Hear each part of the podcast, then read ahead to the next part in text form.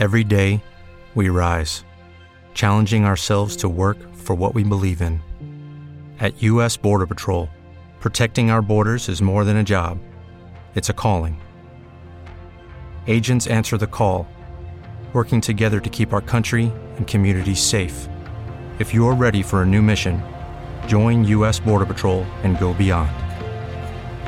Learn more at c b p dot gov slash careers. This is Tatooine Sons, a proud member of the Star Wars Commonwealth Podcast Network. Be sure to listen to the galaxy's greatest Star Wars podcasts, including Talk Star Wars, Tumbling Sabers Podcast, Generation X-Wing, Rogue Squadrons Podcast, Skyhoppers Podcast, The Nerd Room, San Diego Sabers Radio Podcast, Less Than twelve Parsecs Podcast, and Retro Incorporated. Podcast. Visit Star Wars Commonwealth dot com and take your first step into a larger world.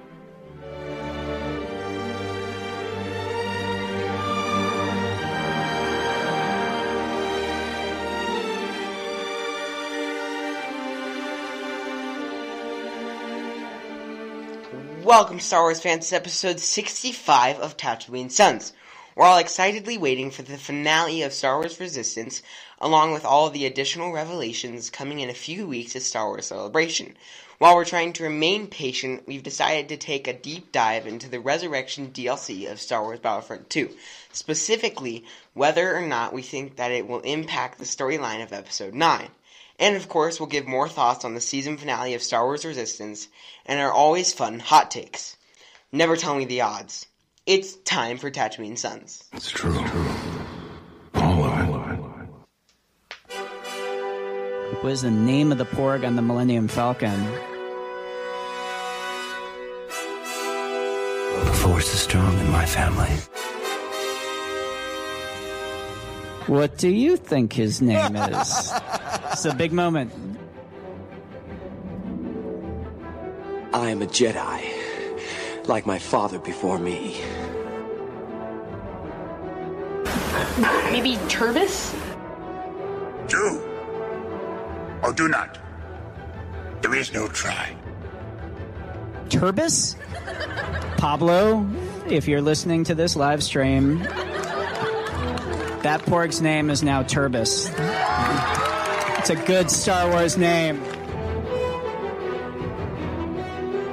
We're not done yet. These guys record an awesome podcast called Tatooine Sons. Everybody listen to it.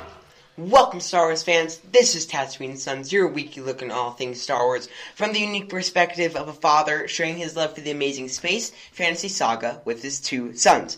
I am B B Nate, and I'm joined first by my brother, Samuel the Hutt. That's you to Star Wars fans. Thanks for tuning in. Uh, and if you're not a Star Wars fan, then you probably didn't play the D L C for Battlefront two. If you were a Star Wars fan, you may not have played the D L C yeah, for Battlefront two. Or just Battlefront two. A little bit like out of date because that D L C came out a year and a half ago. Uh, yeah, but we promise it's relevant. It is. I think it's going to be hugely relevant. And it's so much fun talking about it a year and a half later. It's a hard D L C. It's so much fun. I love that. That probably was even better than the regular campaign from my perspective. The storyline was, at least. Yeah. And again. And yeah, we're going to have to jump. Well, we're going to watch it in a week, but we'll talk about that in a minute. Why don't we play it in a week? No, I'm just joking. Right? And, of course, you can't have Star Wars without bizarre father figures. So, on that note, here's the Bowtie Jedi guy. Here's my dad, the Bowtie Jedi. Yeah. Uh, yeah. How's it going, guys? I was thinking of saying something snarky. Snarky and witty. It's almost your birthday. It's, so, so you're I'll being nice? Next week. So, next week. Ah, when are we going to record next week? We can't do it Saturday. We're going to be so busy.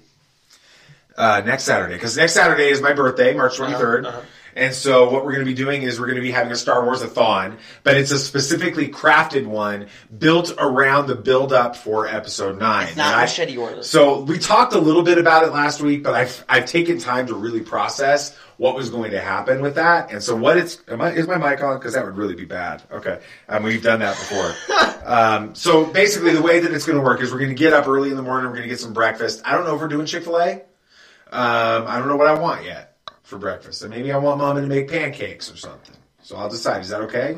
It's my birthday, right? Right. Okay. So anyway, we'll have breakfast, and then it's going to be like Cartoon Central to start. So we're going to watch, like, uh, let's see, the um, what was it? The, the Core Problem episode of Star Wars yeah. Resistance, followed by The Disappeared episode of Star Wars Resistance, and then, and then Descent episode of Star Wars Resistance, mm-hmm. right? Then we're going to flip on over, and we're going to watch The Force Awakens. Which we watched, like... a week, two weeks ago. But yeah. anyway, we're going to watch The Force Awakens, and then we're going to flip back over, and we're going to watch... the finale no episodes, No Escape Part one and two of Star Wars Resistance, which No Escape Part two doesn't even come out till tomorrow, which we're going to talk about that both those episodes a little bit in a minute.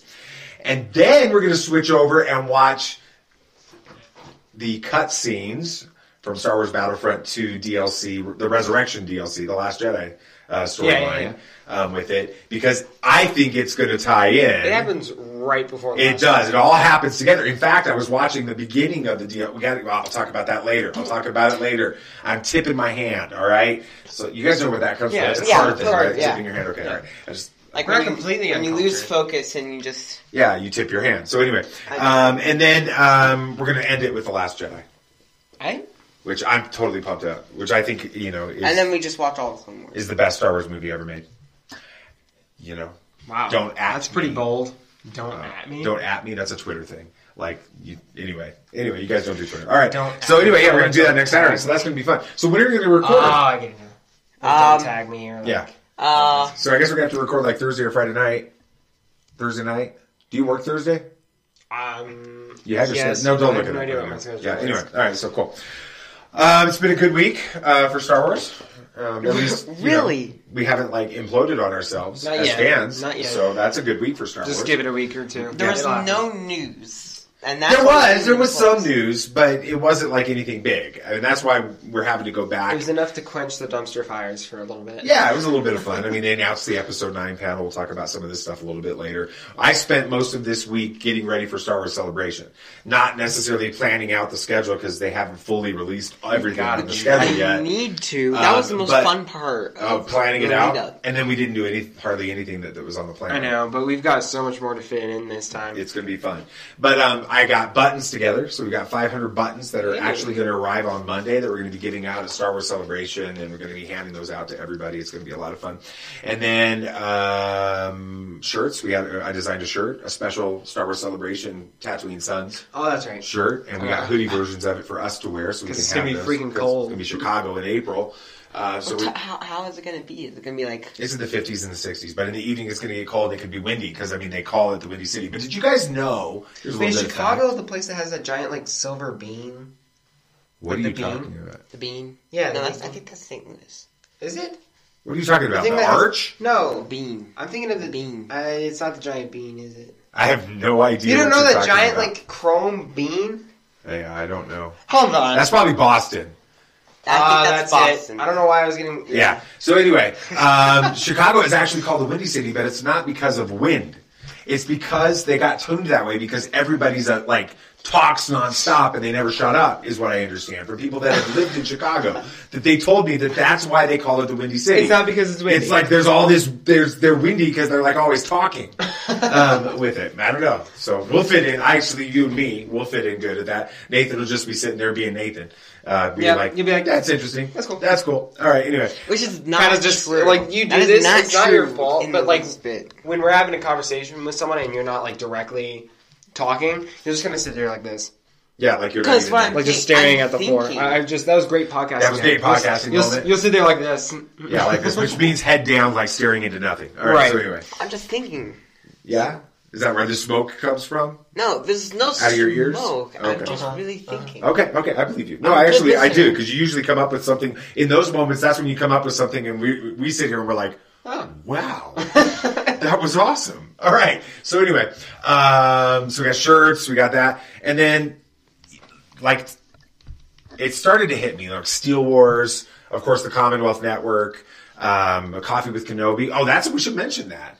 Oh, yeah. Um, yeah. You know, Coffee with Kenobi, which is one of the big boys when it comes to the Star Wars podcasting universe. Really like, big boys. Like, honestly, come on. The big boy. They're the big boy. Uh, them Collider. And they're big. Um, yeah.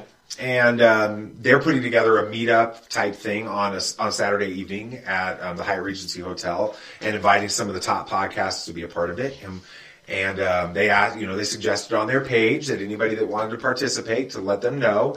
And so I reached out to them yesterday and asked them if we could be a part of that group. And they said, absolutely. So we're going to be there on Saturday night. Cool. um, at the Hyatt Regency Hotel right by McCormick Place. So it's right by the uh, convention center. So it'll be easy to get to for all the fans and all the listeners and viewers and all that kind of stuff. So that'll be fun. We'll be hanging out with some of the top podcasts and YouTube channels.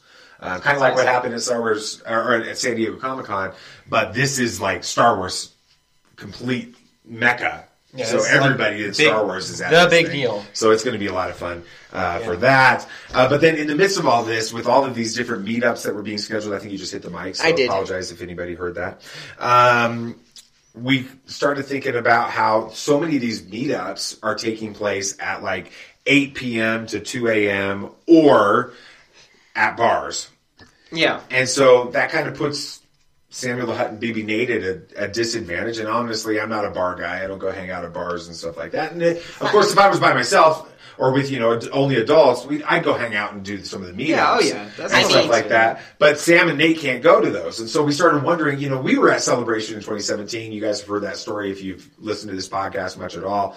We love the family aspect of this. There's so many families that come. Yeah. Uh, parents with their it's kids. Insane. It's all over the place. Kids in cosplay and all this other stuff. And it started to really kind of not bug me in a negative way, but like it was a it was something that I couldn't stop thinking okay. about. Which was, there was not anything like that, a meetup type scenario. For kids. For families with yeah. their kids. I even joked, you know, we should do a parallel one while Steel Wars is doing their big podcast thing, because we sure as heck know Steel Wars isn't family friendly, because he curses like a sailor on his podcast. But uh, great guy. I mean, that's just who he is, though. I mean, that's the way that they are. Yeah. So, um... Um, but he seems, he's actually one of the nicest guys in all of the Star Wars world. He invited us to the San yeah, Diego thing. I mean, I mean, it was he's awesome. Yeah. So please don't take that as a criticism of it. That's just the, cult, the his show. It's just a so, case, yeah. Um, with it, we couldn't go to his show that he did the weekend before episode nine or episode eight came out. The Last Jedi came out mm-hmm. in Hollywood at Scumavillany Cantina because you had to be twenty-one to go.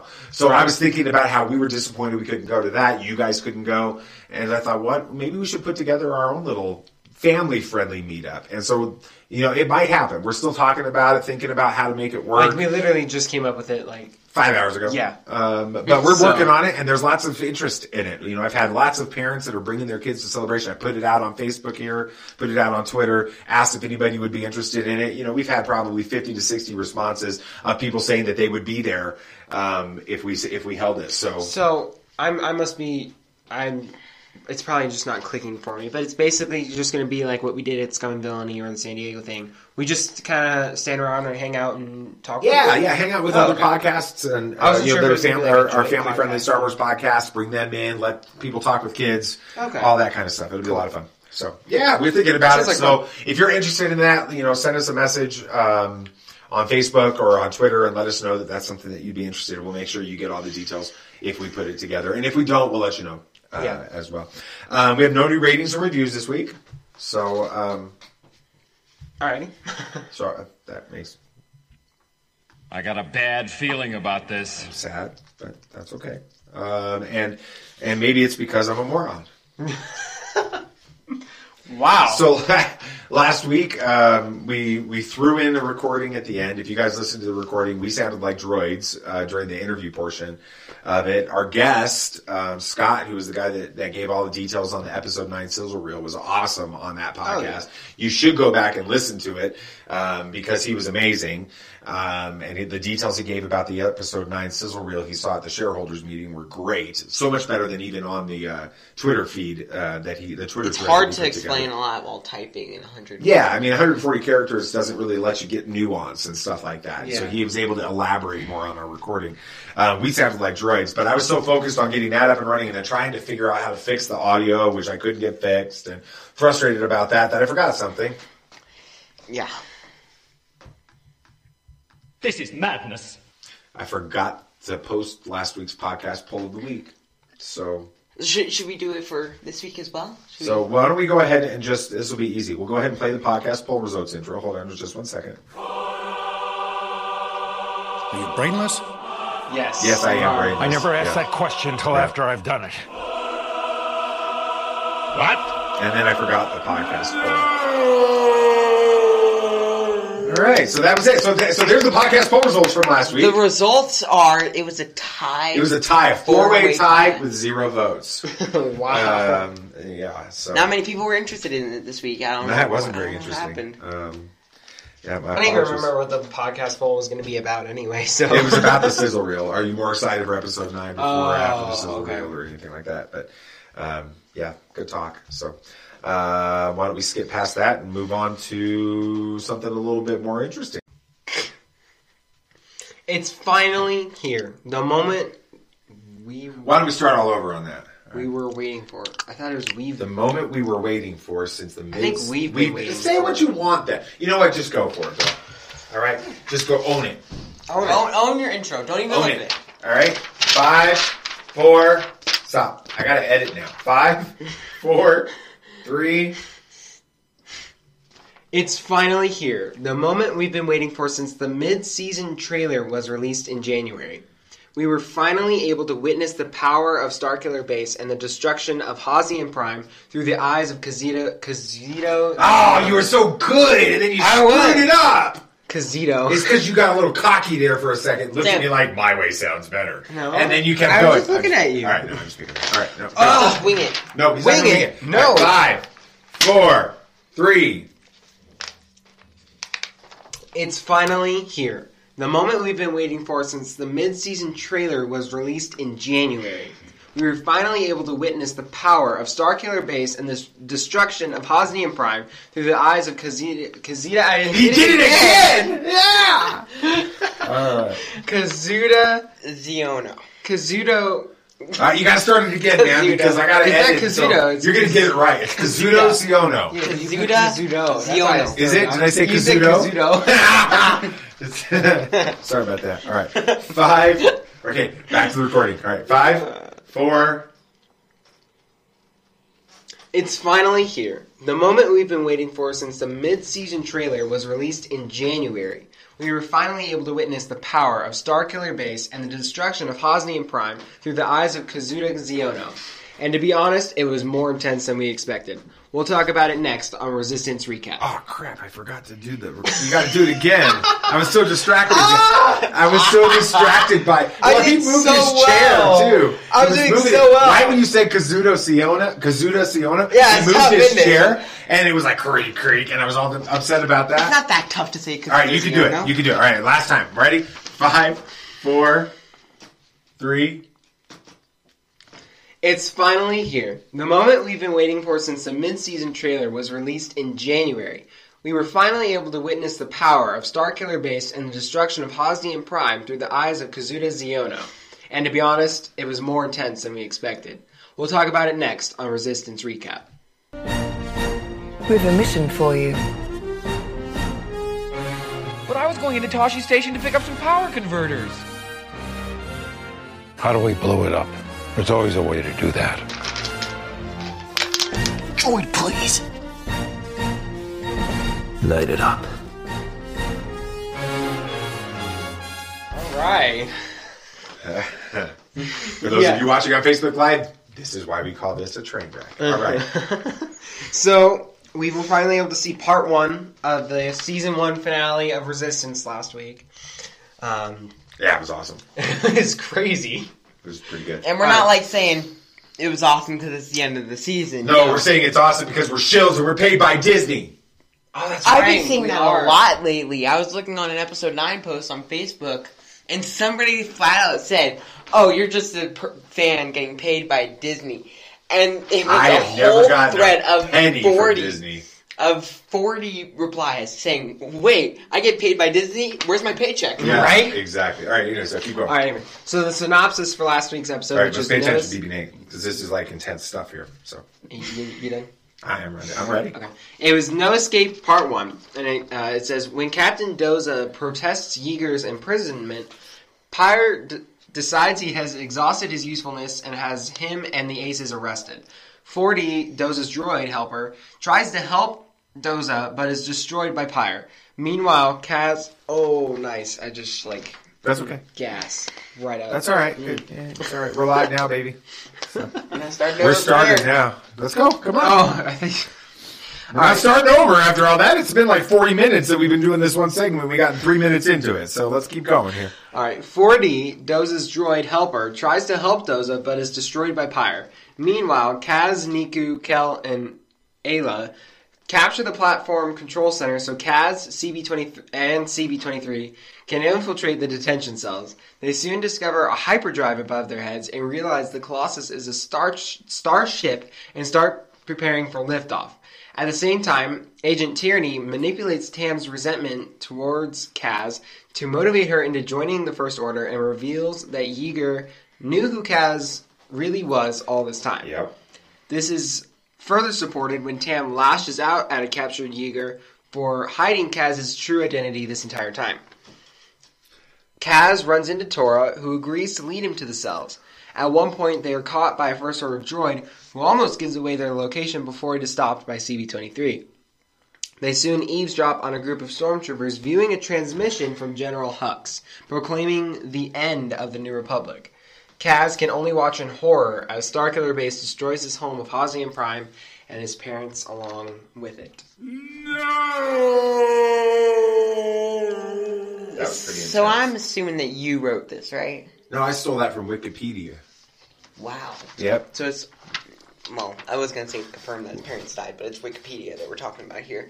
And it was taught me. Mm. Yeah, I think his parents are dead. That's what Wikipedia said, and they're pretty good about it. I mean, I could change it. I was taught in school to. to never trust Wikipedia. I know, right? What is You're homeschooled. With...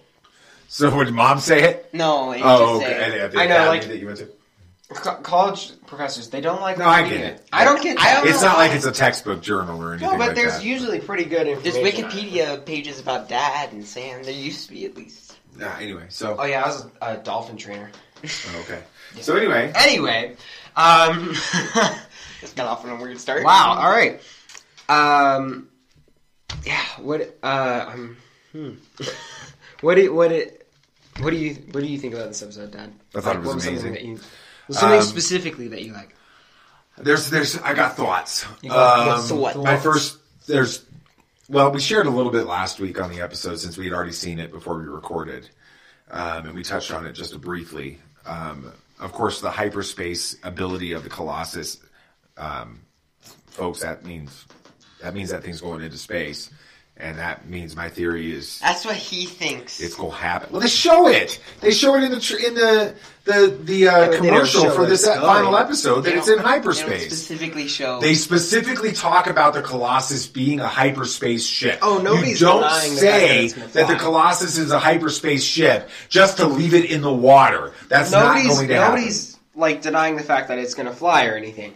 We're just... They don't confirm that it's going to create... Well, I, I will uh, I will change everyone's mind here, lady, uh, in a little bit. All right, so oh, I love that. Um, four D, uh, Captain Doza's... Yeah, his little... That was like a... Droid? Captain Doza's former droid. No, well, yeah, but here, I mean, he had very K two S O... It did. Um, L three kind of uh, moment there. Except um, it was cooler. It was like a friggin' ninja. Yeah, it was pretty amazing. See that thing? So, um, I love that. Dodging blaster bolts. Um, and then I got one more, but I don't... Every day, we rise, challenging ourselves to work for what we believe in. At U S Border Patrol, protecting our borders is more than a job.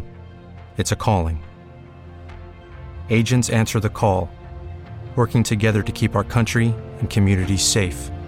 If you're ready for a new mission, join U S Border Patrol and go beyond. Learn more at c b p dot gov slash careers. Judy was boring. Hello. Then Judy discovered Chumba Casino dot com. It's my little escape. Now Judy's the life of the party. Oh, baby, mama's bringing home the bacon. Whoa, take it easy, Judy. The Chumba life is for everybody. So go to Chumba Casino dot com and play over one hundred casino-style games. Join today and play for free for your chance to redeem some serious prizes. Ch-ch-chumba. Chumba Casino dot com. No purchase necessary. Void where prohibited by law. eighteen plus terms and conditions apply. See website for details. I want to bring it up until after Nathan has a chance. So. Oh, why? What, what is it? I'm not going to tell it until after you because I don't want to steal your thunder. I don't know if you're going to say this one. So. What did you think about this episode? Ah, that was good. So this episode... I, it's left us with some questions that need to be answered. Uh, I came Good thing out. We have a second half of the I episode know, to do that tomorrow, right? I came out of this episode with more questions than I didn't. What were some episode. of the questions? Like, just I don't know. I mean, Kaz knew that the Republic was on the Hosnian Prime, and right as he saw it, he must have been devastated, and he was asking C B twenty-three if that was true. And I know that. Yeah, asking if it really, if it what the but planet was. But why didn't C B twenty-three just not confirm it? Because it, it's a droid. He needs to, he he responds, yeah. and he, he doesn't have the emotion like that. So. It's a she. It doesn't matter, she, whatever. So. Yeah. It's girlfriend. Interesting, huh? It's, it's, do you realize that we've seen this moment? Oh, yeah. This the, is like... The this, Leia Alderaan. This is like that. The ultimate Star Wars moment replaying again. Because Tora yeah, was poetry even emotion, holding... Sure. Had her hand on Kaz's shoulder like Darth Vader had her hand on. Yeah, I mean, this is Leia watching Alderaan be destroyed. It's intense. It was... In, I it's like crazy. When somebody pointed that out to me on Twitter later that day... I saw like, it on Facebook, it, too. It was like, freaked me I out mean, a little bit. It was one thing watching it in Force Awakens because you were just watching it, you know, from space or just from some, you know, bystander's view who doesn't necessarily have a connection with that system. But then you watch it from Kaz's point of view, and it's it's heartbreaking. I mean, this is probably just me because I've become desensitized to episode four, but watching this scene was almost more intense to me than the Alderaan. Well, you have more of a connection. I mean, how do I say this? At this point in the story, you have more of an understanding of who Kaz is and what his background is than you do Leia at the point of seeing A New Hope. You don't see, because Kaz, he, the way he explained it, he's like, my parents, mm. my yeah. friends, and my and I, home. I think that's partially the reason why they did that is because, I mean, the, their target audience for this show are literal, literal, littler kids. So they need to explain to them the true impact of what just happened. So, you know, they, they put that line in there, which I thought was, was brilliant writing. But, yeah, that does add an impact. It does. It for sure. Because yeah. you, you, you can kind of... Um, relate yourself to it. You know, imagine if this, you know, Earth got blown up or whatever. You know, I mean, it's intense. Yeah. So. Or you're, you know, I mean, if you want to put it into a real world context, it's kind of like you're sitting outside of Hiroshima during World War Two. Yeah. Yeah. And you see the atom bomb uh, blow up Hiroshima or yeah. Nagasaki or one of those cities. And, and your family and your livelihood and everything you've ever known is in one of those cities. And how do you move on mm. um, with it? That's what Leia experiences in all in, with Alderaan in, in um, A New Hope. Yeah. But, you know, I, I, and the other thing about this episode is for anybody that's trying to continue to make an argument that Star Wars Resistance is a little bit too childish for them, um, you haven't been watching it lately. This is, um, because you don't see this, you don't see complete genocide and, and the things that have been happening with in the last few episodes and come uh, come away with that impression. If this show is for dedicated fans to just this show specifically, or dedicated fans to Star Wars in general, it's they had childish moments for the, uh, a lot of them for the first few episodes, and then it matured over time. It was seeing how dedicated you could be to the series itself. Mm. I don't know about that necessarily. I don't think it was I mean, planned like that. No, but, but... They knew where they were going with this series. We're going to talk about that in the main segment today as I kind of set that up. Um, but the reality is I have a feeling they knew exactly where this was going to be going. I mean, obviously, they knew exactly where this was going to be going in the finale and where they're going in season oh, yeah. two. They knew it. And before they the first knew, episode. You know, that's why when we interviewed Steven, he was like, you know, you've got to continue to give this thing... Uh, time, time uh, they're yeah. building up character storylines, oh, yeah. they're building up background, they're getting this ready, just wait for the end of the season. They're moving the chess pieces. In yeah, place. Exactly. Yeah. And I think that it's um, it's part of a master plan we're going to talk oh, about. Oh, yeah. Uh, I mean, that was the same for Rebels and Clone Wars. We say that all the time, but it started off pretty, uh, what's the word? Simple. And then it got really matured overall. But yeah. Um, I know, I liked, I really liked this episode. Um, Just, you know, it's getting it's getting real. And not only that, but it's starting I mean, this was a little bit before, but now it's really tying into the bigger story. You can, you can tell exactly where this story takes place in the larger timeline. This, and you can plan things out from here. Yes, this may be a little bit more childish than, say, Clone Wars. But that was a very brutal... Yeah, but let's be honest. Clone Wars in the opening, like the movie and the, the theatrical it's release pretty, of the Clone Wars like, is pretty you childish. Seen... You know, Sky Guy and Snips oh, yeah. and... and all that kind of stuff. It gets intense quick. But this may be the most childish of all the series. Oh, yeah. I'm not denying that. No. But this is the most story-effective one.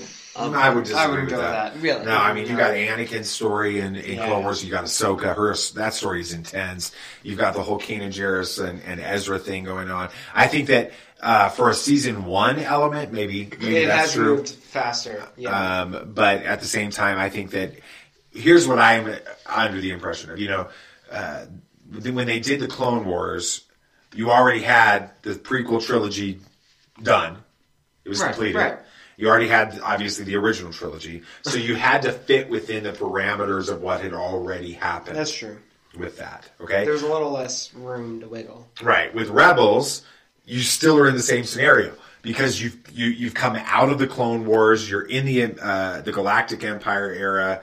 And you're going into the original trilogy, and so the storyline's already set. The but big, they gave him a little bit more room to breathe because it was in between the two. It was, but trilogies. The big moments um, are already set, right? Uh, in that, and you're just a bit player. So when you see uh, the Ghost in Rogue One, and you hear Captain Syndu- or General Syndulla uh, called out and over the, uh, and you see Chopper going into Rogue One. The fans of the series get to go, wow, that's really awesome. But there really isn't. It's not like you can all of a sudden decide, well, General Syndulla is leading uh, the charge on on the Battle of Scarif, and here's here's her character. Right. Because how does she go from being uh, the leader of the Battle of Scarif to non-existent throughout the rest without them killing her off like they did everybody else, right? right? right. So your animated characters and your animated storylines have to be a little uh, are a little bit less... Um, directly impactful on the major storyline. Here's what I love about Resistance is they're releasing this series as, and they were writing this. I mean, they've been recording Star Wars Resistance for well over a year. Oh yeah. All right. So it's hard. To... It is. And same thing with Battlefront and all this other stuff, which we'll talk about in a minute. We don't know the storyline of episode nine. We don't know where it's going to go. Oh, yeah. It hasn't been set in stone for us yet. So if they want to find a way to have stuff in the Resistance, not only interweave through it like we've seen already, right. but if it impacts it, they can do that because That's it hasn't been set. Easter eggs from the show. Yeah, it's not like they could just do Easter eggs now. Now they can actually. I mean, think about the absurdity for all of us um, who were big Star Wars fans during the original tr- tr- trilogy and the prequel trilogy. And then all of a sudden, you know, the prequel trilogy's done. Revenge of the Sith is done. Yeah. They sent us T V series between two and three, episodes two and three, between Attack of the Clones and Revenge of the Sith, and they throw into it that Anakin had a Padawan. Right. Yeah. Where'd the heck did that come from? You know what I'm saying? Yeah. That was that's like what? Because because you got to deal with that. In that you got to deal with the fact that he doesn't have one in episode three. Yeah. So now we can. I mean, at this point, it could be. We've got characters from the Colossus. We've got characters from Team Fireball. We've got Kaz. We've got General Doza or Captain Doza or whatever. Somehow impacting episode nine, maybe even being in it. That's one of the things that I love about this series. And I think that they're setting it up really well for that. So, well, I'm pretty sure that I know the answer to this, but was there anything you didn't like from this yes. episode? Really? Yeah, it ended. And they didn't. I, I, I didn't get to see that. I didn't get to see the second half of it last week. So uh, I felt like it was like. Like, I, I hit a brick wall, and I had to wait a week to, it to was, it peel was my face tough. off of it. So. Your face off. Oh. Um, so, yeah. I thought you were just going to leave it at peel my face off, and I'm like, uh... Yeah. Nathan, anything? Yeah, I was going to say the exact yeah. same thing. Yeah. I just, I didn't want it to end. Yeah, I, I wanted mean, to see what happened after Hosnian Prime blew up, because I think that's when Kaz just decides to... So, yeah, it's where he crosses the line. Um, he's already been in the process of doing that, but at this point, mommy, daddy, and everything he's ever known in his life, in the Republic, and everything else is gone, and it's time to, to step up. He's going to step up, and he's going to be, become the character that I have been hoping he would be through this entire series. I'm very excited about yeah, that. Yeah, I agree. I, there wasn't really anything I didn't like from this. Um, so the next episode is No Escape, Part two. Part two? What? Believe it or is not. That going to be forty? I don't know how long it's going to be. We'll see. Um, it's... Little teaser synopsis says, Kaz and Tor free Yeager and Doza, but Tam is going to be escorted off-world by the First Order. Kaz comes up with a crazy plan using Niku's help to upset the platform, literally. The First Order are temporarily thwarted, but return to destroy Kaz and the crew, and we have the clip for this week's episode. Upset the platform, literally. Yeah, yeah, yeah. Kaz, come in. Are you there? Kind of busy at the moment, boss.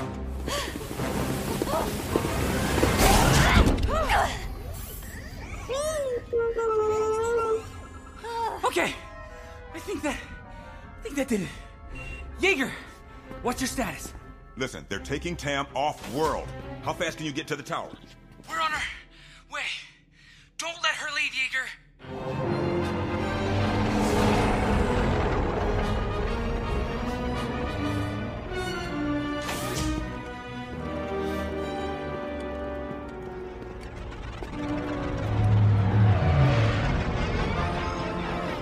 Lucky Land Casino, asking people, what's the weirdest place you've gotten lucky? Lucky? In line at the deli, I guess? Aha, in my dentist's office. More than once, actually. Do I have to say? Yes, you do. In the car, before my kids' P T A meeting. Really? Yes. Excuse me, what's the weirdest place you've gotten lucky? I never win and tell. Well, there you have it. You can get lucky anywhere, playing at Lucky Land Slots dot com. Play for free right now. Are you feeling lucky? No purchase necessary. Void where prohibited by law. eighteen plus. Terms and conditions apply. See website for details. With Lucky Land Slots, you can get lucky just about anywhere. Dearly beloved, we are gathered here today to... Has anyone seen the bride and groom? Sorry, sorry, we're here. We were getting lucky in the limo and we lost track of time. No, Lucky Land Casino, with cash prizes that add up quicker than a guest registry. In that case, I pronounce you lucky. Play for free at Lucky Land Slots dot com. Daily bonuses are waiting. No purchase necessary. Void where prohibited by law. eighteen plus. Terms and conditions apply. See website for details.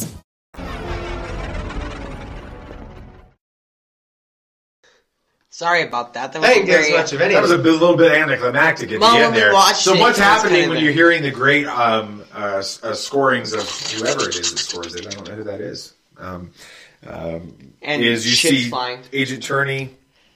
And Tierney. Commander Pyre, Tierney, Tierney. Tierney. Commander Tierney. Pyre, Tierney. It's Commander, right? Yes.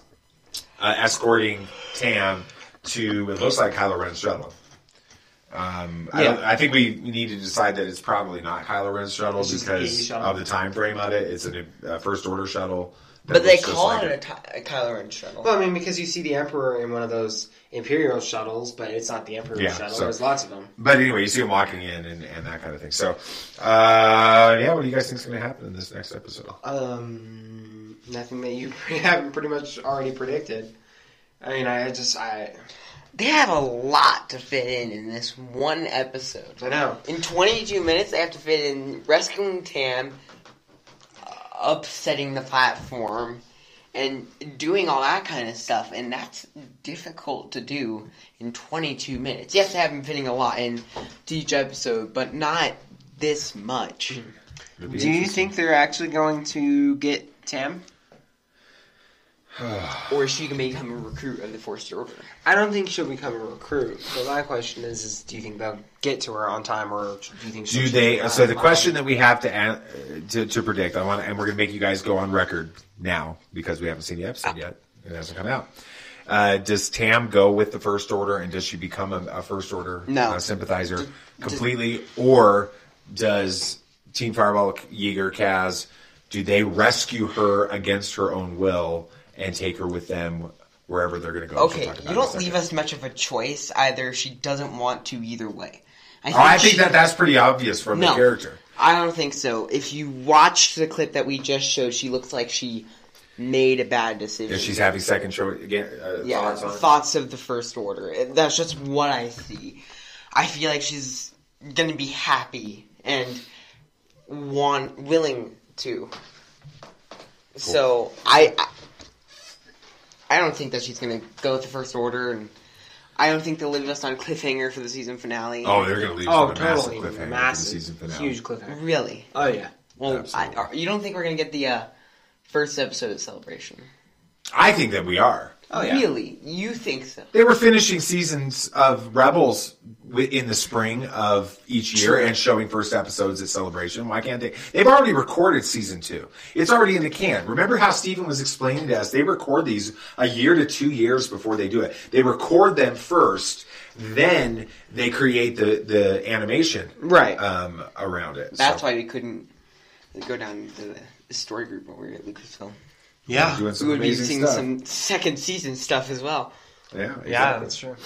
Cool, cool. Uh, so here's what's going to happen. I'm just going to. I'm still on track. My prediction's still working. Not- I said that in notice in, in No Escape Part One, we would see the destruction of Hosnian Prime. Well, that was kind that of was the given. Easiest that of all the given. Predictions. We knew we were going to see it at some point. I said it would happen. And, in part and in one. one of the photos that Disney released from that, like a week before, showed the four of this episode showed the huts. But I made the prediction before they did that.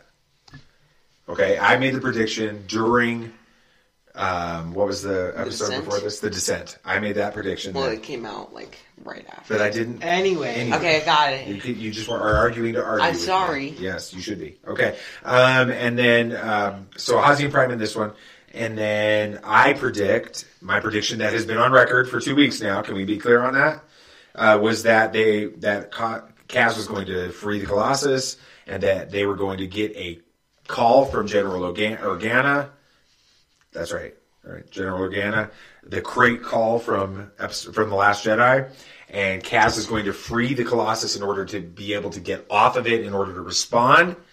I still think that's going to happen. I think it was confirmed when we found out that the Colossus actually has flight capabilities and hyperspace capabilities. So he frees the entire Colossus to take it to go to respond to General Organa's um request for help from The Last Jedi. That's where we're at and in the storyline. Episode ends. And then that's the end of the season, somehow in that process. And then what we're going to see in episode nine and probably in season two um, is a convergence between the Resistance characters, animation, and episode nine. And I think that they've got, we'll talk about that in the segment a little bit later. The grand master plan is going to come together. Okay. And now, based on the Colossus thing, I think the base on Batuu is actually the Colossus. So, if they do end up that way with the Colossus and they reach Orgar- Leia's message, that's not much of a cliffhanger. Well, I mean, something could happen. Something could be stopping. You could have. So it's. I think the cliffhanger mo- would more have to do with Tam. I, they, there's this parallel storyline with Tam, and I think that that's where the cliffhanger mm. is. That's why I don't think that I think that she could be going over to the resist, uh, to the First Order, and I think that would be. That's a, that's a. I mean, I'm not saying that that could be totally false, or like I'm not agreeing with it. I'm just saying that that's a very loose prediction. I feel like it could very well happen, but I just don't think they'll go with that way. Okay, cool. What do you guys have? Any predictions? No, you pretty much covered everything no. I was going to say. So, well, cool. Well, why don't we move on to the next segment?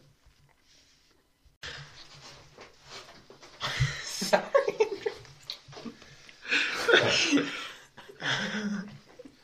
All right. All right, Poe Dameron is having a hard time keeping his mouth shut, along with a couple of other people I know really well. Uh, we've got an announcement about Episode nine, but not the one we were hoping for. And there are actually people out there who feel that they know the character of Yoda better than Frank Oz. It's time for Hot Takes. This is where the fun begins. Well, you want the bad news or the really bad news? Impressive. Every word in that sentence was wrong. All right, I turned to somebody else's mic. Hi. Yeah. All right, so it seems that Oscar Isaac plays Poe Dameron. That's where that comes from. Oh, is that how that guy yeah, is? Uh-huh. He also plays Jesus Daddy.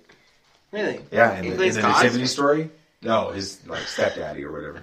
He was good. It was he a good was, movie. Was good anyway, movie. All right, um, it seems that Oscar Isaac has been given the green light on talking about Episode nine. So people are just going to shoot him with Twitter things like... No, hey. He isn't on Twitter. Smart guy. Okay, uh, so he's on the Today Show this week. He's got a new movie coming out. I don't remember what it's called. It doesn't matter. It's not Star Wars. Okay. Uh, he's got a new Sorry, movie coming Oscar out. Sorry, Oscar Isaac. He's been doing all these interviews and all that kind of stuff. Um, it's and so on the Today Show he said something, so we'll talk about it, and we'll talk about a couple other things on other shows. Um, he said this, for this one's interesting. It's the end, I quote, "It is the end of the entire Skywalker saga." Wow. Isaac said after a brief pause.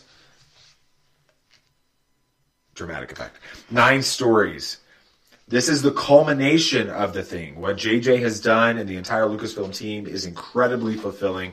It's also special for us because you've got to learn a new thing about these characters. Hmm. Hmm. What do you think about this being the, like, confirmed conclusion of the Skywalker saga, B B Nate? I thought it was confirmed.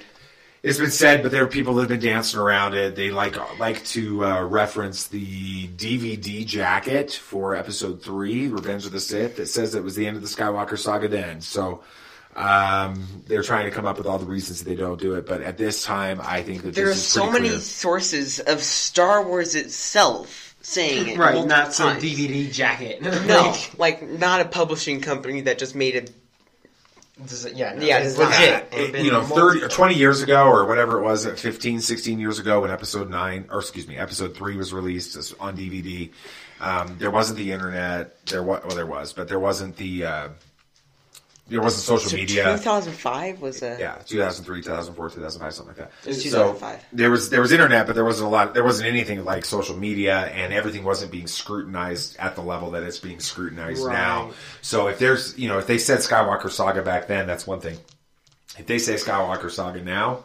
That's... I think that that's pretty much the end of it. What do you think? They said it in the cast announcement for Episode nine. I agree. You think that this is, should be a big revelation? No, I don't think this should be a big revelation. We've been hearing it. I just think that's further confirmation. And what I, I find interesting is he says it's the culmination of the nine stories. And, you know, hearing the whole, your theory about the animated series and maybe, which we'll talk about this later. We will. Maybe, oh, we will. Maybe even some of the characters from Battlefront two. I mean, um, somehow tie in some of the prequels. I mean, that would be... Uh, amazing. Just I think they're going to bring it all in together. Everything. I think all nine episodes, you're going to have some Anakin, you're going to have some Luke, of course. You're going to have it all come together. Or you're going to have Buster in the background uh, barking, barking um, in the middle of it. Turbis. Turbis, Buster, right. So then uh, later on, he was on Sirius X M doing an interview with some guy on there. I don't know what his name was, so I don't care.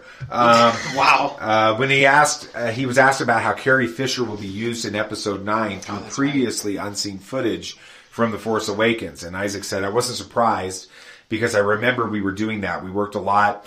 And then it says, sort of, Isaac said, of the scenes making their way back into the franchise. Fisher and I worked um, so much. We talk, we would talk about the scenes. We got very tight during the shooting of that. So it was a beautiful thing to see, and it gets carried over into the new film as well. As for what it was like to see footage shot from years ago being repurposed for Episode nine, Isaac admits it was definitely an unusual thing, but added... I also think it was right to engage with her character and not just let it be something that fades away. Samuel L. Hutt, mm. you know, based on Isaac, uh, Oscar Isaac's uh, thoughts regarding the footage and the fact that we know that it's a lot of uh, footage with him and her. What do you think about using re- reusing that footage for Princess Leia in Episode nine? I think I've said this before, but I think this is, you know, this is some uh, further confirmation. Um, I think it's she's going to have a pretty minor role. Um, As for if they're going to kill her off or anything about that, I don't know. But I don't think she's going to have a huge presence in the movie. Um, like... Hey guys, it is Ryan. I'm not sure if you know this about me, but I'm a bit of a fun fanatic when I can. I like to work, but I like fun too. It's a thing. And now the truth is out there. I can tell you about my favorite place to have fun. Chumba Casino. They have hundreds of social casino style games to choose from with new games released each week. You can play for free anytime, anywhere. And each day brings a new chance to collect daily bonuses. So join me in the fun. Sign up now at Chumba Casino dot com. No purchase necessary. V G W. Void where prohibited by law. See terms and conditions. eighteen plus. Lucky Land Casino. Asking people, what's the weirdest place you've gotten lucky? Lucky? In line at the deli, I guess? Aha, in my dentist's office. More than once, actually. Do I have to say? Yes, you do. In the car before my kids' P T A meeting. Really? Yes. Excuse me, what's the weirdest place you've gotten lucky? I never win and tell. Well, there you have it. You can get lucky anywhere, playing at Lucky Land Slots dot com. Play for free right now. Are you feeling lucky? No purchase necessary. Void where prohibited by law. eighteen plus. Terms and conditions apply. See website for details.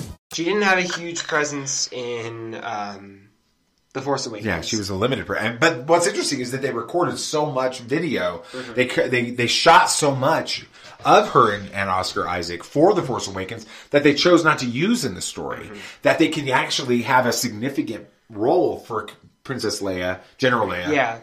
Don't call her princess. She doesn't like that anymore. Um, General Princess. Leia in, ep- in episode nine. I think it's really interesting hmm. about that. What do I you think, think? Go ahead. It's just they've got to be careful not to write the story around the scenes. You know, they can't tailor the whole story just to be able to fit in her scenes. So I think, yeah, I mean, I, I said this before, but I do not want to have that job. Yeah, totally so. Get it. What about you, B B Nate? Uh, I really... Oscar Isaac also said that the relationship between them is still there prominently in episode nine and works. I f- the footage is it's going to be strange.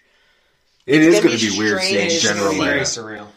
Do you think it's going to be like really emotional the first time that she shows up on screen? I'm sure it might be. I th- yeah, yeah, it's emotional just thinking about it. I yeah. bet she was emotional.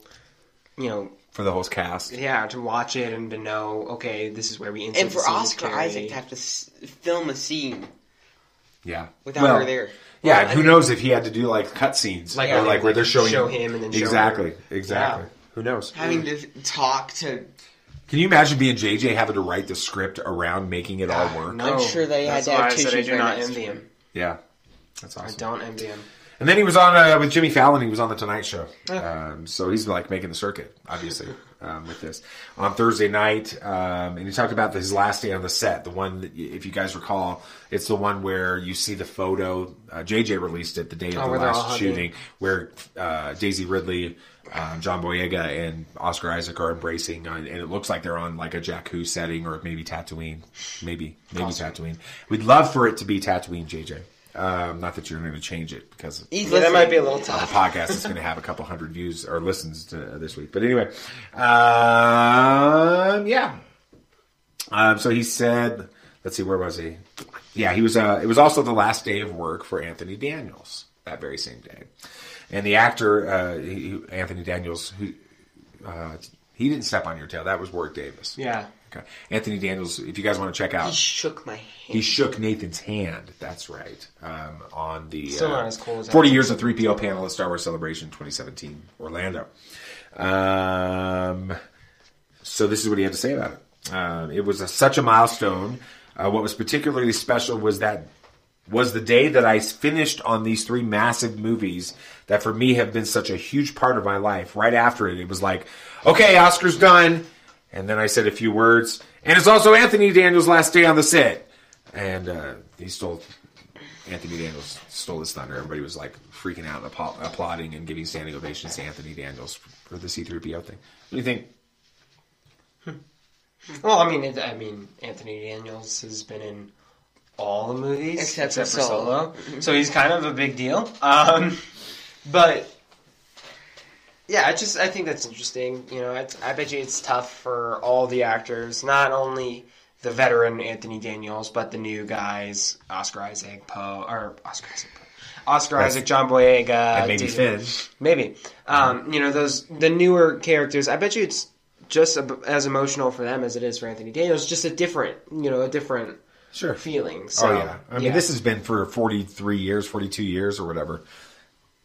This is Anthony Daniels' life. Yeah.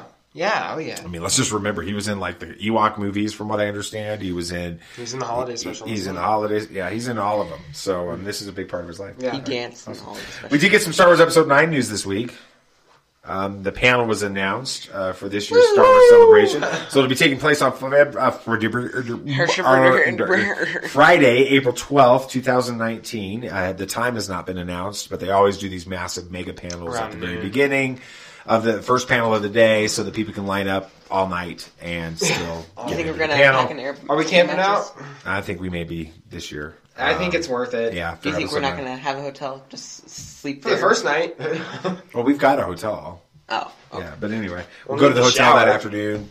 Uh, rest, maybe see what, see how they do it. But anyway, um, but here's what's interesting about that is they're calling it the episode nine panel. Back when we went to Orlando for Celebration uh, in twenty seventeen, it was the Last Jedi panel. We don't have a title. They gave us so. the name um, and that kind of thing. So this is pretty much going to be the uh, confirmation that we are not getting a title until that morning. What do you think, Sam? Okay. I think that's interesting, but that brings up a thought to me, which I'm I'm certain is not an original thought to me, but do you think this title is going to have massive weight to it? I think so. Because they're holding it off, holding it back way more than any other title. I just can't think of what that would be. Like, what could be so powerful that they're holding it back, like, this much, yeah. you know? It better be like if it was simple. If it was a simple title that was vague and ambiguous, like The Last Jedi, and who is that Rey? Is that somebody else? Is that Luke? Is that who is ben? that? Right. You know, who is this? Is it yeah? Is it Kylo Ren becoming a good guy? Yeah. I mean, we could. If it was that ambiguous, they'd have given us the title right. already. The reality is, there's something very clear. At least that's the impression that I'm getting. Hmm. That that when they give us this title, we're all gonna like be a puddle. I know. Um, I hope it's going to like bring tears to my eyes or something. I don't know if the title will, but I think it's going to be a, it's going to be a jaw-dropping a moment when they give us that it title. It always is a celebration. And well, yeah. I mean, the, the trailer was it. Like, but what if what if they would just say Turbis the Fourth? Oh, yeah. Let's do it. No, but what if what if they do it just like they did Endgame? You know, they don't even give us the title. Um, during the, the panel, you know, J J's up there and Daisy's up there and Kylo's up there and Finn and Oscar and and um, they're all talking about Dom Doll and Lupita Nyong'o and Ro. Or Which, Kelly Marie to be honest, and, we're all at that panel just to see the news that we're getting. Not no, the I panel's mean, I, it's interesting. Yeah, but what, if they, but what if they go all the anyway. way through the panel and everybody's like waiting for the title and J J's not? They're teasing it, saying, oh, yeah, you know, know, pretending like they're going to give it, and then all of a sudden the lights go down. They show the trailer, and we don't. Don't actually get the title until the the, the screen the comes up at the very end, titles. Like they did with Endgame. What would you guys do with that? I would. Oh, I'd be fine with that. I would actually be more happy with that than just getting it. Just getting it at the beginning, and yes. then us being forgetting everything that they're talking about, just because we're trying to figure just, out what the title meant. Yes, and then we see that. I just hope they don't tease us completely and don't give us a title. They're like, yeah, uh, no teaser, no title. Uh, we're going to delay the movie till twenty twenty. Uh, how can I say? George comes out. Yeah, to say George that. comes out to say that. Ah, uh, yeah, yeah, yeah. Who cares, right? Yeah. No, I think what would be funnier though is they give us the teaser. We've been waiting the whole panel for the title, and it just says they give us the teaser, nine. and it just it doesn't give it us. Just the title. Episode nine. It just says Star Wars. It just says Star Wars on it. Oh, jeez. Yeah. Wait, what if it's just called Star Wars? Like the original movie? Yeah, the end off. The- I've thought about oh, that. No, I've thought about that. I mean, that might be dangerous. Uh, I think you would have some people that would lose their ever-living yeah. mind for that. Like what you said, we're going to be trying to figure out what the title is. I don't want to be drawn away from the experiences that all of the cast had in J J Abrams. And I want to hear what they're saying, not trying to think of it. Analyzing every word and match it with the title. Yeah, no, which I, I, did, I, I did that with Last Jedi. And so I think it would just be much better That'd if be we... Fun.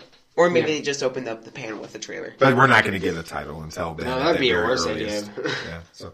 All right, last thing. Frank Oz defends young Yoda's Last Jedi actions. This came from, uh, the way I'm going to read it is straight from comic book dot com, so I'm just giving them They're not reputable sources. No, they can't be. I mean, they can be sometimes. They're one of those... Well, actually, comic book is okay. Oh, okay. It's not terrible. Um, as the debate surrounding Star Wars The Last Jedi rages on... Yoda voice actor Frank Oz has stepped up to defend his character. Puppeteer too. Yeah, he is. Um, character's role in the polarizing film. On Twitter, a fan posted a still from his favorite scene in The Last Jedi, in which Yoda and Luke watch as the home of the sacred text, uh, the sacred Jedi texts, burn. But Turbis knows that they're not on. They're not there. Yeah. They're on the Millennium Falcon, doesn't he? Turbis knows what's up. He does. He's the he's the he's the guy. He's learning yep. Jedi ways. Uh, others chimed in to express their annoyance at what they perceived to be character inconsistency in The Last Jedi. No. Okay, let's stop there. Do you think that The Last Jedi Yoda was inconsistent with? Oh my gosh! No. Yes, Last Jedi was such a bad movie. Stop it. All right? Seriously. Think... No, seriously. Do you think he was inconsistent? No. I mean, he was more consistent with... He's goofy. He's yeah, uh, I was gonna he's say, joking so, around. He's he's he's making fun of Luke.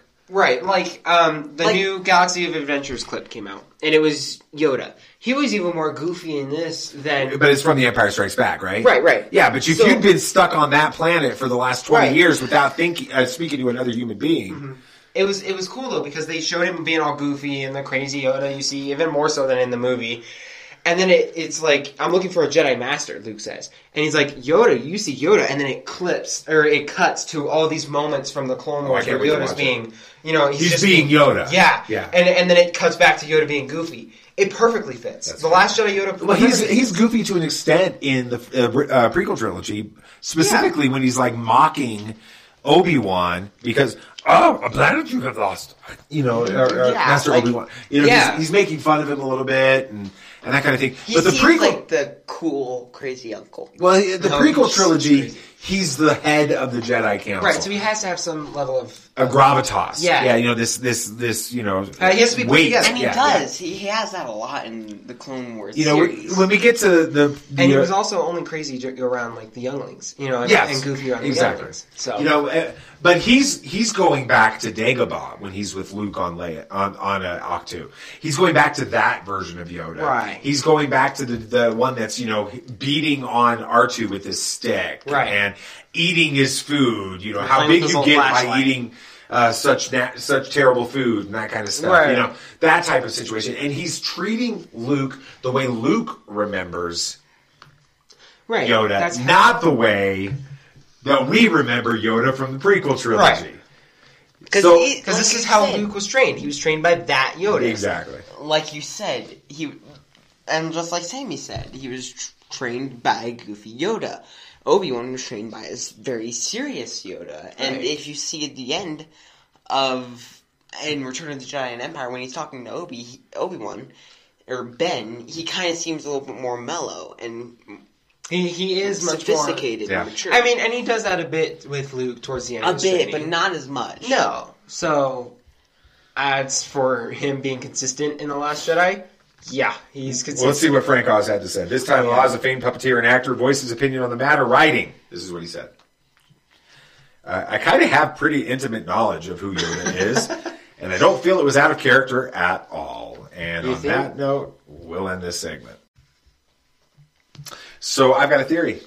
What? What's wow, you've yeah, got I, lots of those. I know, but this one's like, this is the granddaddy of them all. I wow. believe that Lucasfilm and Disney...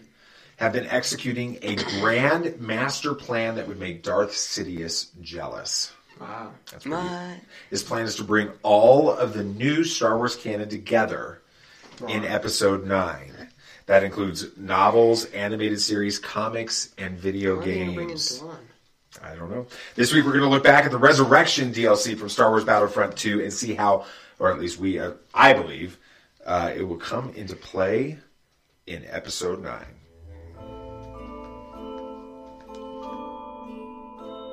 Rebellions are built on hope.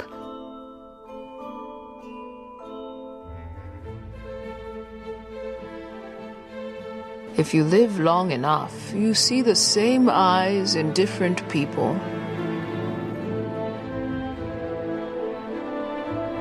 I find your lack of faith disturbing.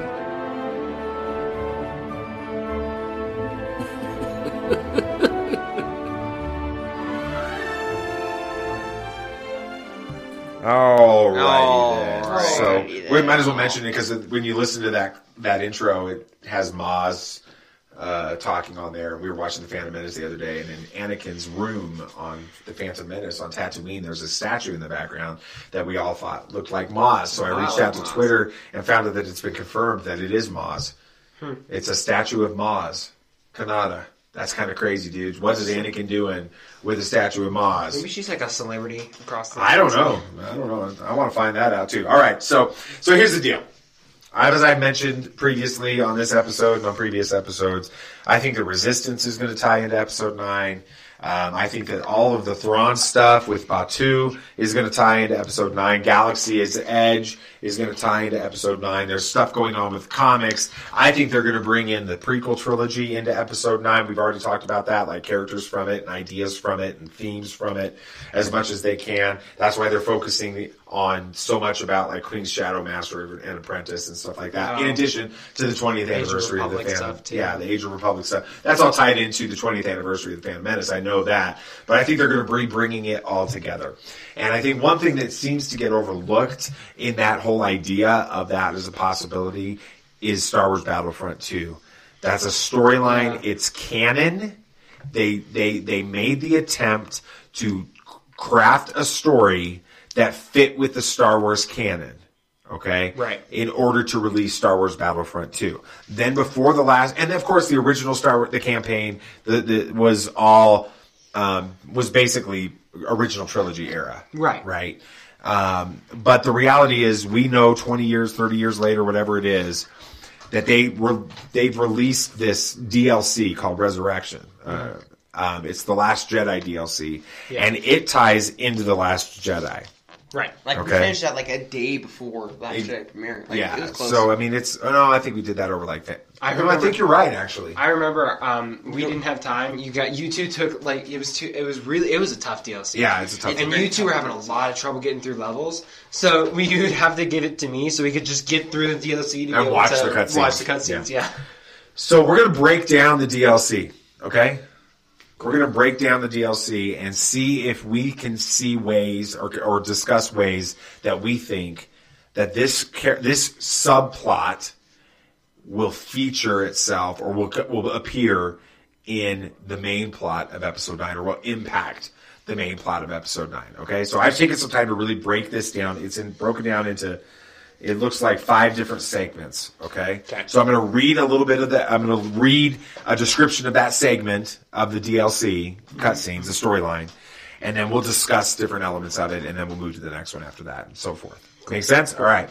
So here's the way that it starts, and it needs it actually goes back to the end of the original campaign for us to understand. Because if you remember, the D L C cutscenes actually, um, uh, the the opening of, of the the Last Jedi Resurrection D L C, mm-hmm.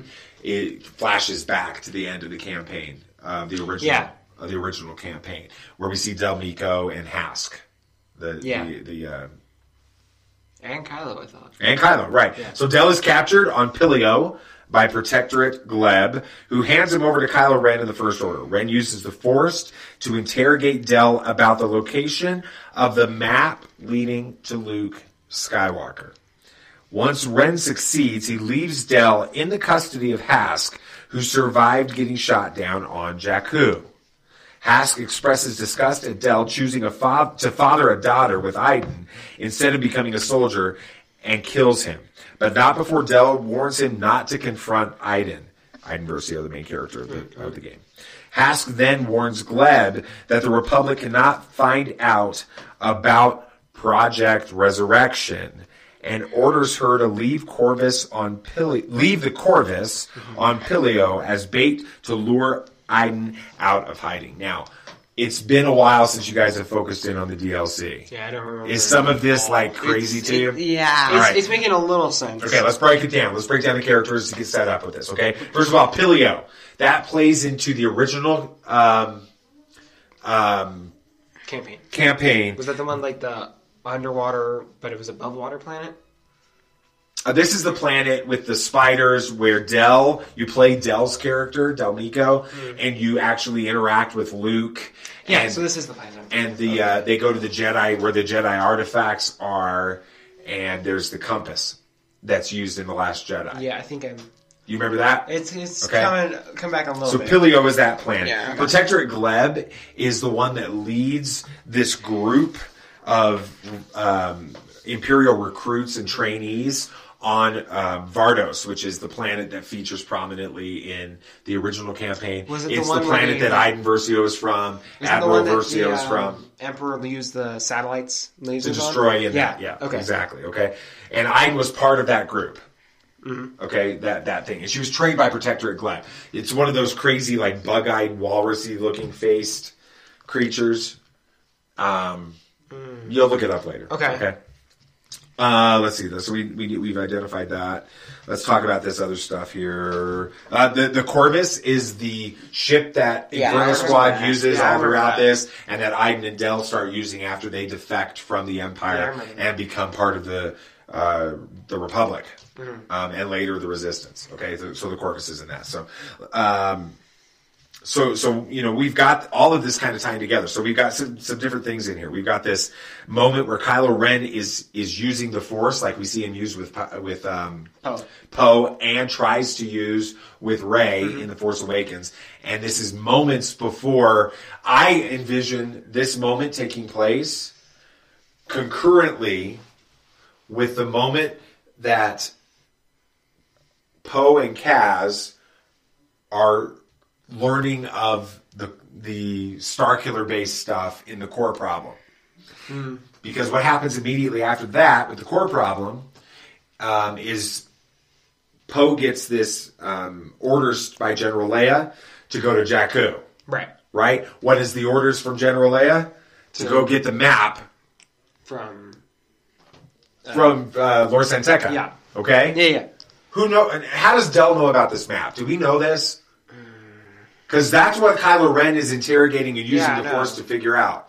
I don't he remember. must have, he must have told um, Organa, General Organa, about the map, that Lor San Tekka has the map. Right. And then Kylo is using the Force to find out that Lor San Tekka has the map. So Poe goes to Jakku, and then when this scene ends, Kylo heads to Jakku. That's the beginning of The Force Awakens. Mm. So this is where, I mean, these are the, where the things are converging. Does that okay. make sense? Okay. Okay. So that's a really major moment on that. I also think it's interesting that we have the Battle of Jakku uh, playing into this, because Jakku is a big part of this um, with it. Hask then warns Gleb um, that the Republic cannot find out about Project Resurrection. Okay. I thought it was Shiv. Sh- or Shiv. No, no Shiv that's was later. the good guy. Yeah. No, he's the guy that looks like the blue. Yeah, he looks like the. He's hilarious. He's in the Lando guy. Lando cam- uh, portion on the original campaign. He was. The, oh, he was. He, he was, was also in the Resurrection for. a Yeah, while. he was. He's in the whole thing. He features prominently. Yeah, I love that guy. Okay, so anyway, anyway, um, sorry. So, what is this Project Resurrection? Well, we know uh, we're given ideas of Project Resurrection in the original campaign. Right. This is the, basically the contingency. Part of the, the part of the contingency, the Emperor's contingency that we have in the original campaign. This is, should something devastating happen to me, the Emperor has this plan. This is what you guys have to do, and that's where they go off into the outer, the unknown regions, and they go and they regroup mm-hmm. um, with this. Project Resurrection is a part of that contingency plan. That's all we know at this point in the in the D L C. Okay, okay? So we're on the same page here. So we've got this moment. This is sort of the way things open. Yeah. Um, with the D L C, okay, it's Force Awakens stuff. It's Kylo using the Force to go through through uh, Del Mico's head, and you actually get to play Kylo Ren nuts. running through his conscience. It, it, it was, was cool. At the end of that, it was awesome. Okay, so let's go. Let's. With Lucky Land Slots, you can get lucky just about anywhere. Dearly beloved, we are gathered here today to. Has anyone seen the bride and groom? Sorry, sorry, we're here. We were getting lucky in the limo, and we lost track of time. No, Lucky Land Casino, with cash prizes that add up quicker than a guest registry. In that case, I pronounce you lucky. Play for free at Lucky Land Slots dot com. Daily bonuses are waiting. No purchase necessary. Void where prohibited by law. eighteen plus. Terms and conditions apply. See website for details. Judy was boring. Hello. Then Judy discovered Chumba Casino dot com. It's my little escape. Now Judy's the life of the party. Oh, baby, mama's bringing home the bacon. Whoa, take it easy, Judy. The Chumba life is for everybody. So go to Chumba Casino dot com and play over one hundred casino-style games. Join today and play for free for your chance to redeem some serious prizes. Ch-ch-chumba. Chumba Casino dot com. No purchase necessary. Void where prohibited by law. eighteen plus terms and conditions apply. See website for details. Go into the D L C now, okay? Shriv Surgav, that's the blue guy that we were talking about.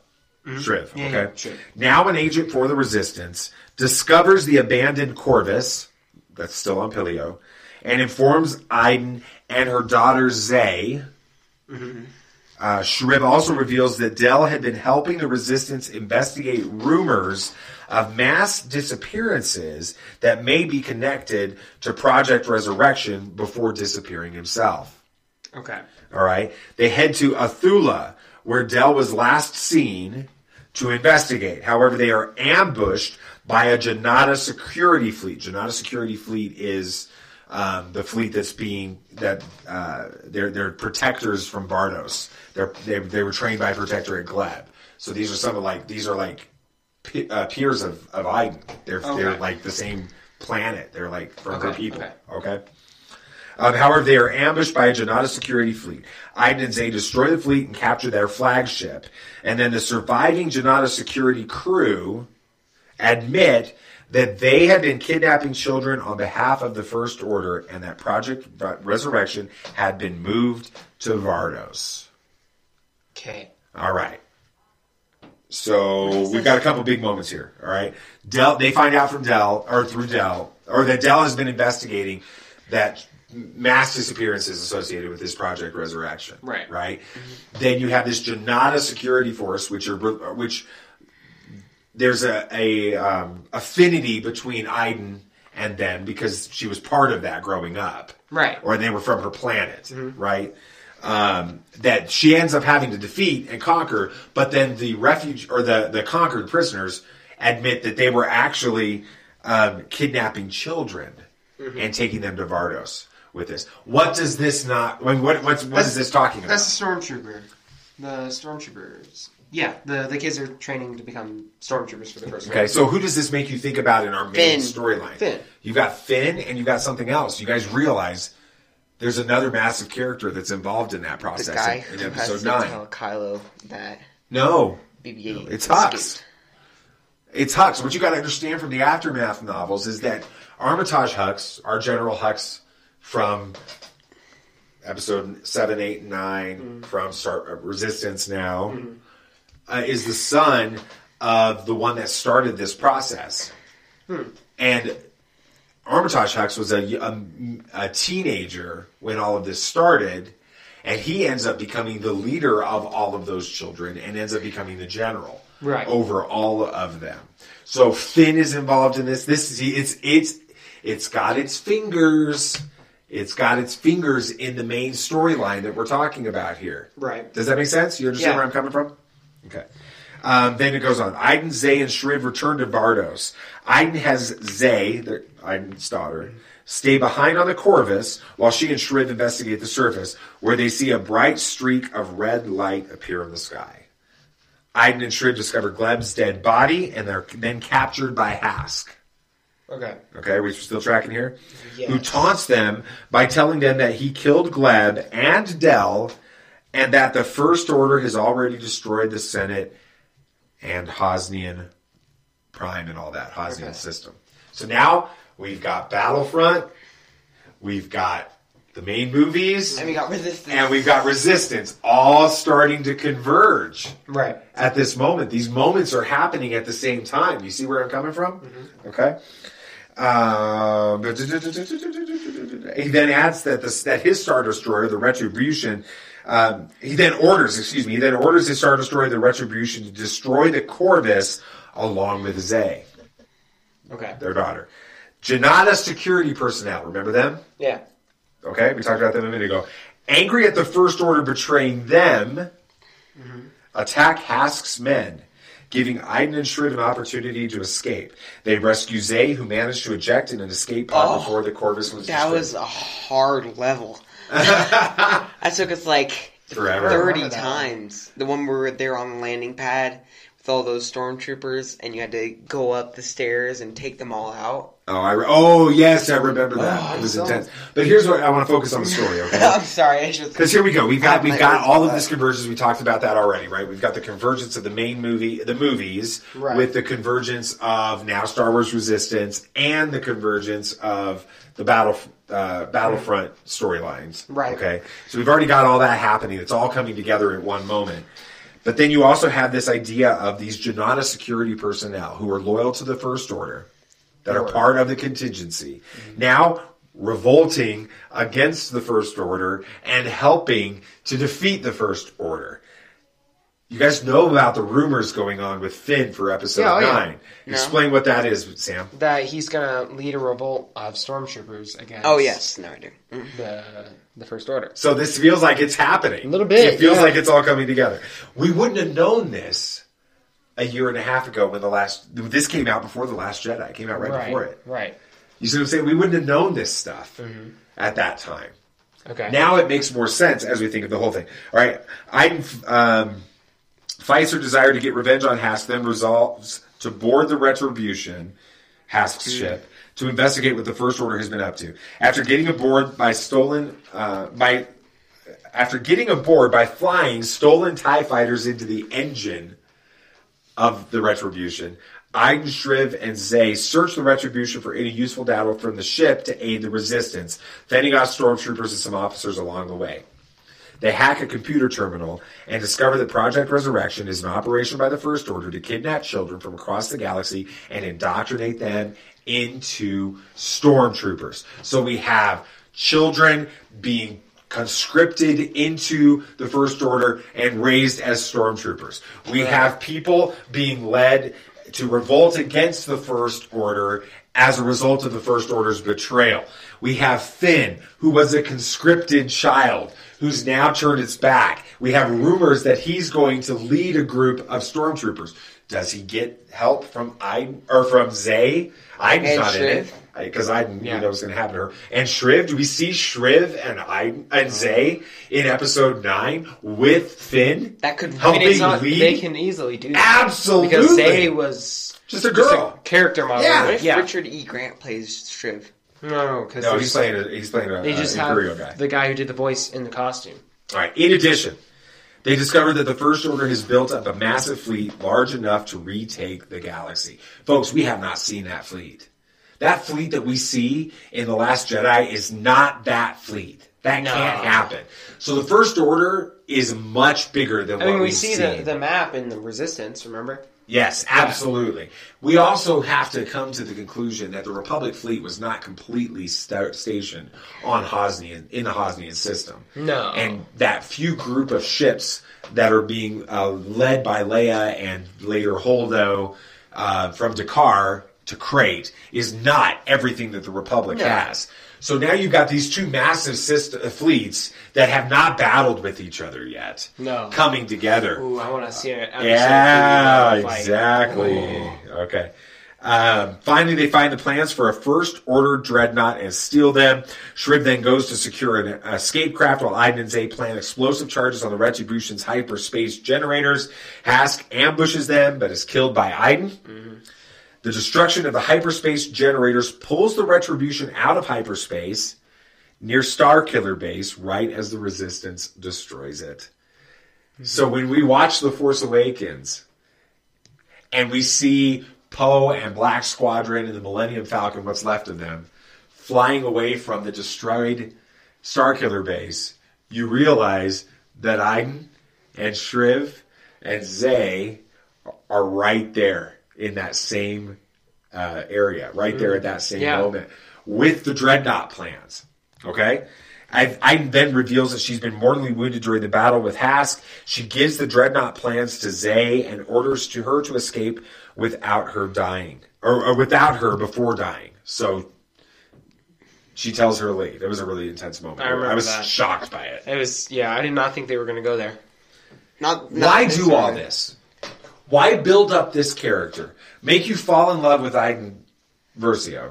Make you love the idea of all of this. Kill her off just to have the plans for the Dreadnought from The Last Jedi get to Princess Leia, and that's the last we see of these characters.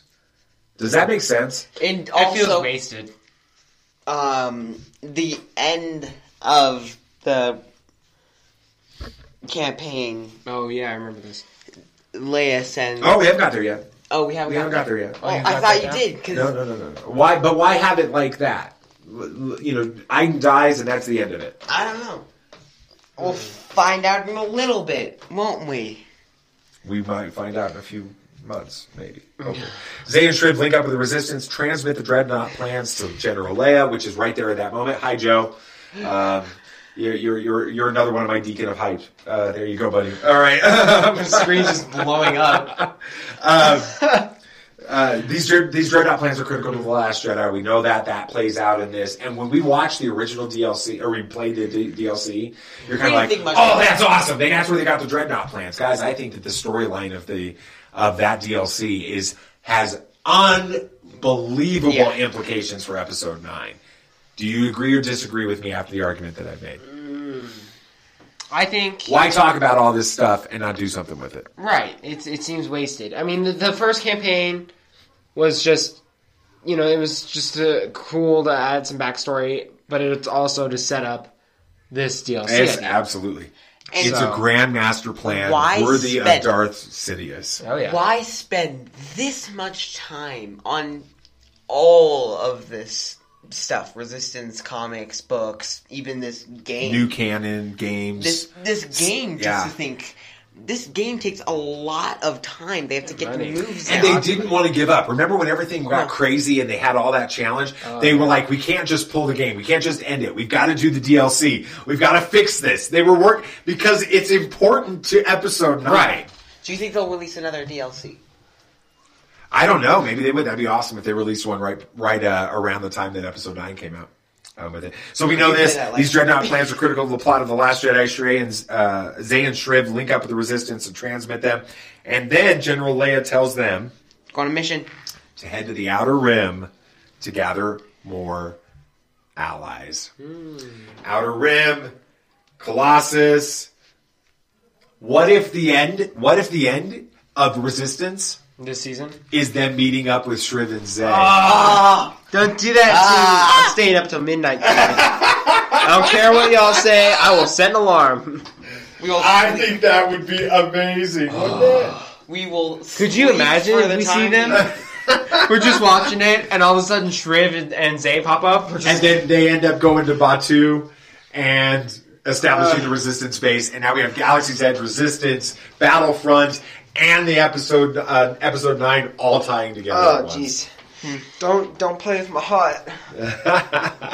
But I think that we'll just have to wait and see what happens. Yeah. If it's not the plan, it was fun talking about it. All right. Yeah, right. Uh okay.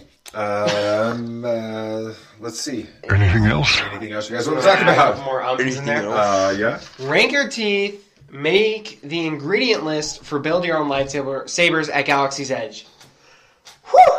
This does not sound like the thing you can do at the end of Star Tours in, in um, no, oh tomorrow. No, They're this sounds like these are like like legit le- movie prop legit level, probably two hundred dollars, three hundred dollars a pop. Where you don't care just design it. it, you could put like like it says ranker teeth. You get your own crystal, kyber crystals. Oh, you do all that stuff. And unique you to you, this. just like every lightsaber. It's like, it's like what happens at the end of Star Tours.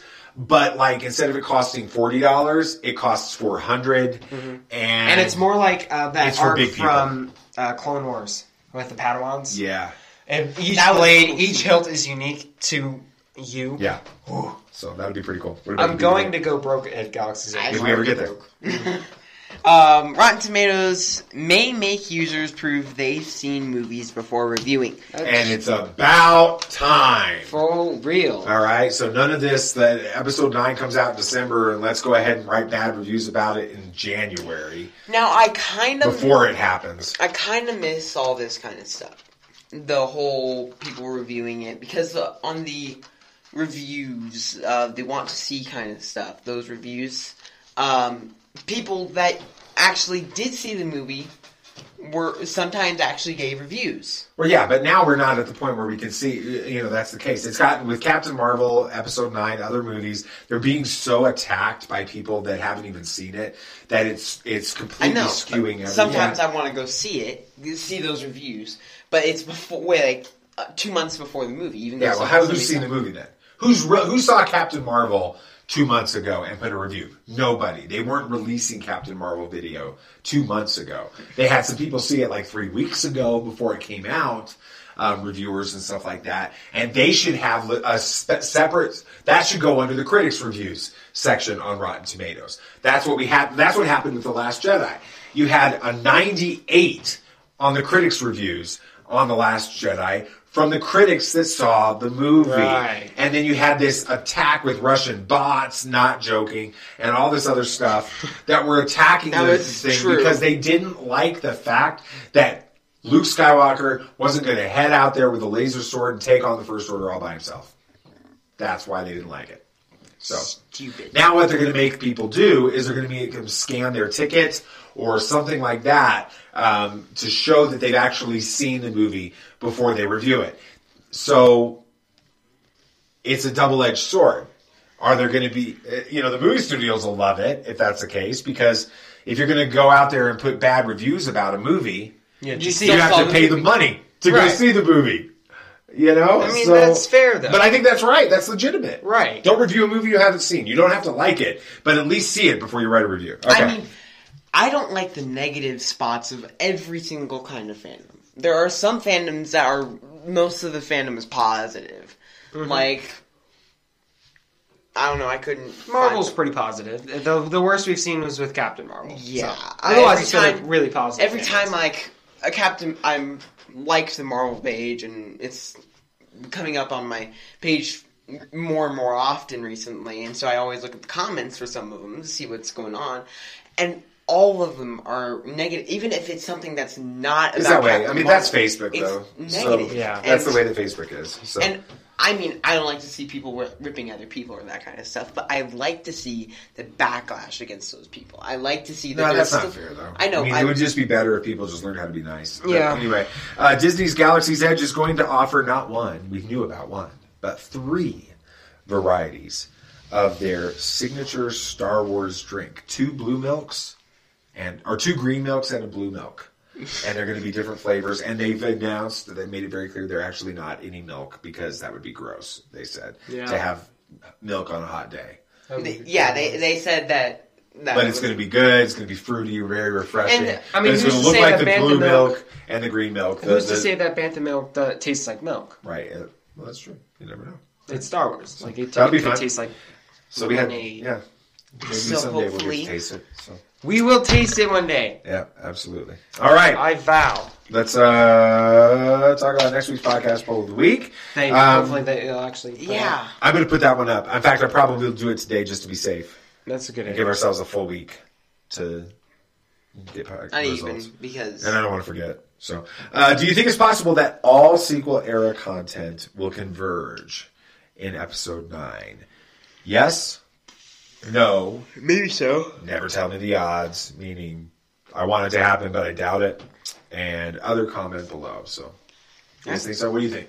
Do you think you uh, do you buy into my theory? I want it, but it seems like a really big task, and it may be giving. This sounds wrong, and I may sound like a hater, but it may be giving Disney and Lucasfilm a little bit too much credit, if that makes sense. It would Although, not be Disney and would, Lucasfilm. It would be. Here's the only way that I think that this is possible. The only reason I think that this is possible. Pablo Hidalgo, Matt Martin, Leland Chi, these guys in the story group and the rest of them, there's others that are in there too, and I just don't know you because you're not active on Twitter.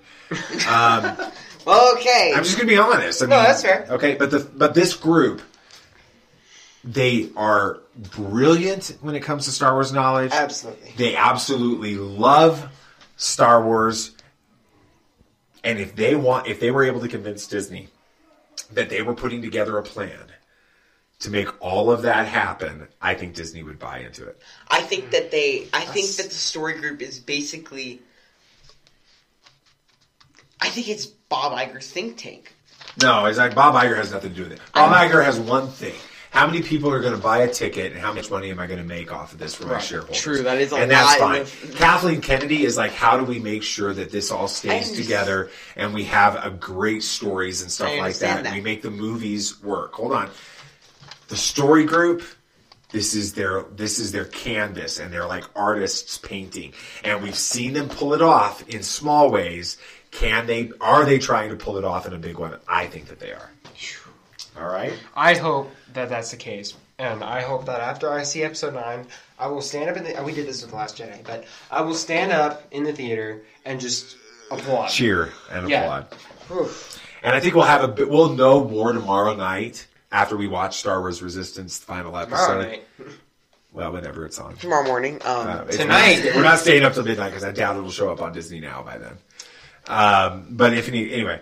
Um, we will know more tomorrow whether or not this is true. I think that if we see significant connectivity, regardless of whether or not they see Zay and Shriv or they go to Crate or whatever, if we see that that's the direction that this series is going, I think that that's when we find out that this is actually happening.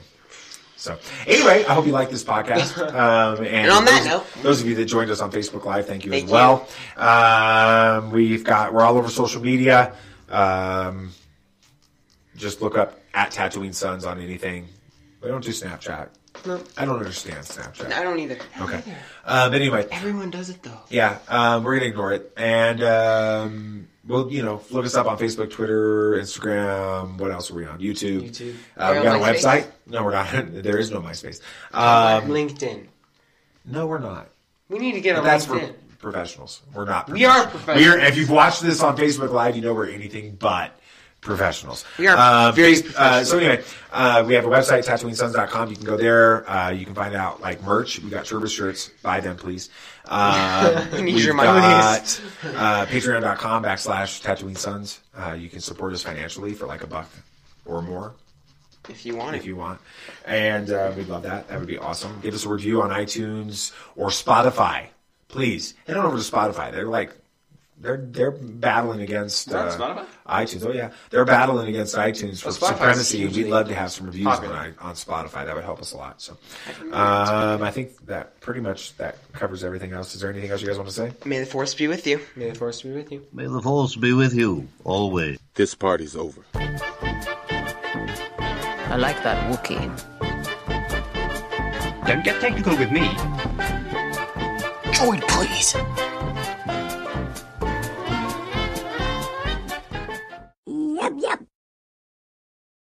The podcast you just heard was made using Anchor. Ever thought about making your own podcast? Anchor makes it really easy for anyone to get started. It's a one-stop shop for recording, hosting, and distributing podcasts. Best of all, it's one hundred percent free. Sign up now at anchor dot f m slash new. That's anchor dot f m slash new to get started.